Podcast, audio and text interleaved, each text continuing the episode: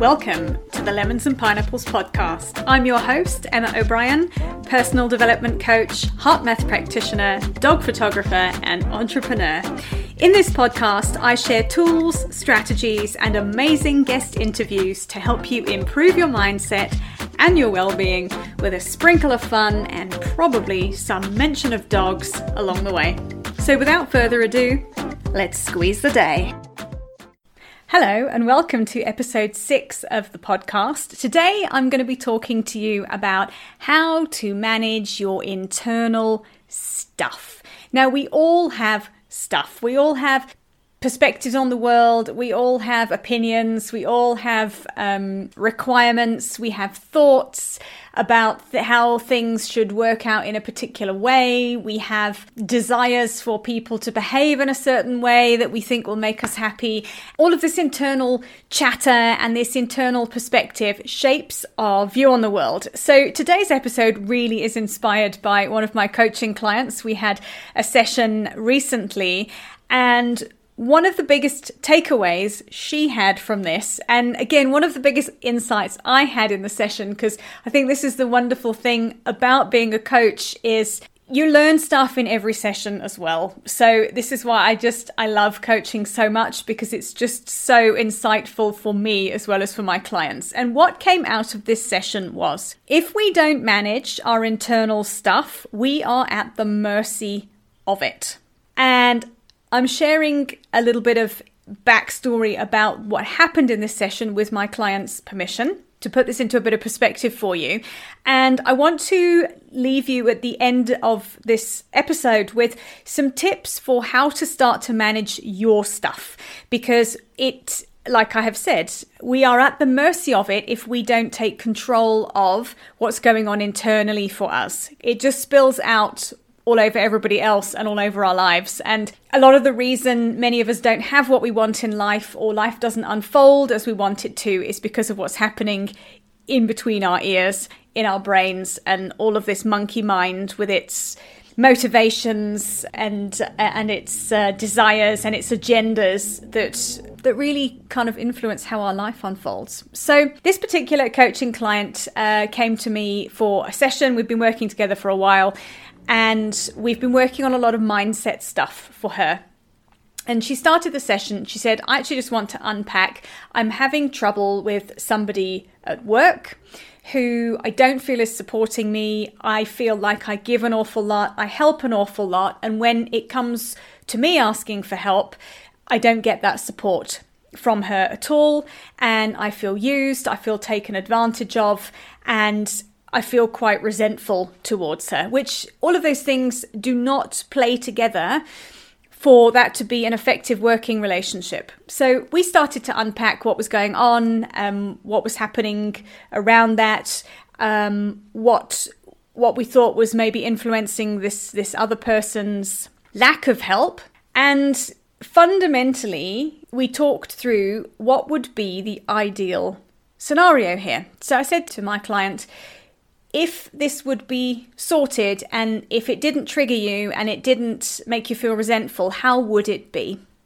And she said to me, the other person would behave better. And it was just such a great insight with this, in that the only person you can ever control in a situation like that is yourself.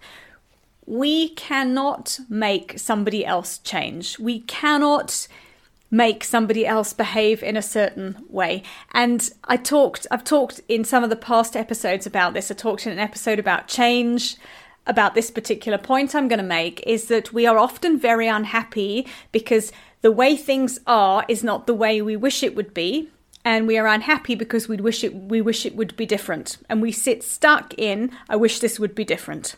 So we unpacked a little bit more and we talked a little bit more around this, and I reflected back that unfortunately, to my client, you aren't able to change her, but you can change the way you respond and you can change the way it affects or triggers you. So how could how could you do that? We kind of got to a few points with this in that we changed the perspective and I got my client to have a look at how the other person involved in this situation sees the world. What's her worldview? And this person, from my interpretation and our conversation, sees the world as a place that's not very safe. That in turn influences how she behaves. And the thing we have to remember about other people's behavior is generally it's not about us. Other people's behavior is a reflection of what's happening internally for them. This is where this piece about managing our internal stuff really comes in. Because if we don't manage it, it affects other people and vice versa. And it can be quite difficult when you are doing personal development work to then go out and and sort of bump into people who aren't doing any of their own work. But that is the way it is, and we that's a fact we have to accept and know that we have the power to change what we are doing in response to other people, even if their behavior is not what we want from them. So when we shifted the perspective, so my client didn't didn't end up feeling that it was all about it was a reflection on her that this other person didn't respect her, didn't like her and we shifted it and had a look at maybe it's the fact that this other person um, just doesn't understand what's what what's what's required, what's wanted, and we came up with the solution of phrasing a request for help in a different way. I've asked the question: How could you request help from this person in an alternate way that might actually appeal more to the way she sees the world? And we had a look at this, we had a look at how she could phrase that and a different way of approaching and requesting help. And interestingly, the day after our coaching session, I had the following piece of feedback from my, from my client. And she said to me, You've changed my life. I can't put into words the value you add to my everyday life. It was such a valuable session, and I'm already doing better with a little shift in mindset. I understand the other person much better now. A request for help today that I that I gave was met with a yes. Let's sit and work on it tomorrow morning because I phrased my request differently. And she went on to say that going forwards, now that she's been able to do that and had some success, she knows she can ask for help pretty much immediately from this other person and get what she needs. So it's all it, it's it's all about kind of shifting perspective, understanding how to deal with different people who have different points of views, and being open to doing that and doing your own work. When we do our own work, we get better at understanding other people and better at maneuvering through the world. So, I just wanted to share in a nutshell the the steps that we went through in this coaching session to be able to get my client from a space of frustration and wishing somebody else would change to being able to change the way she was approaching this other person and get the results she wanted. So we're not sitting around waiting for other people to miraculously morph into somebody different because they don't. Um, and they won't. So we, we have no control over other people, and I think the sooner the sooner one realizes that, the easier life becomes. So here's what here's what we did. I worked with my client to gain an awareness on on the situation and what was going on, and an awareness of what was being triggered and why she was being triggered. And then we had a look at what would be the ideal outcome here. And then we had a look at how could we get that ideal outcome. And that came from being prepared to see the situation from the other person's perspective, being able to delve into a little bit what we intuit their worldview might be. Obviously, I, we, we can't speak for the other person involved in this conversation because you know, she's not here, but we can take a guess at what might be motivating her to behave in a particular way. And then with this knowledge, I helped my client to be able to have the skills to do things differently and get a different result. Remember, I think it's Einstein who said the definition of insanity is doing the same thing over and over again and expecting a different result. If you want a different result, you have to take different action. So I will leave you with that.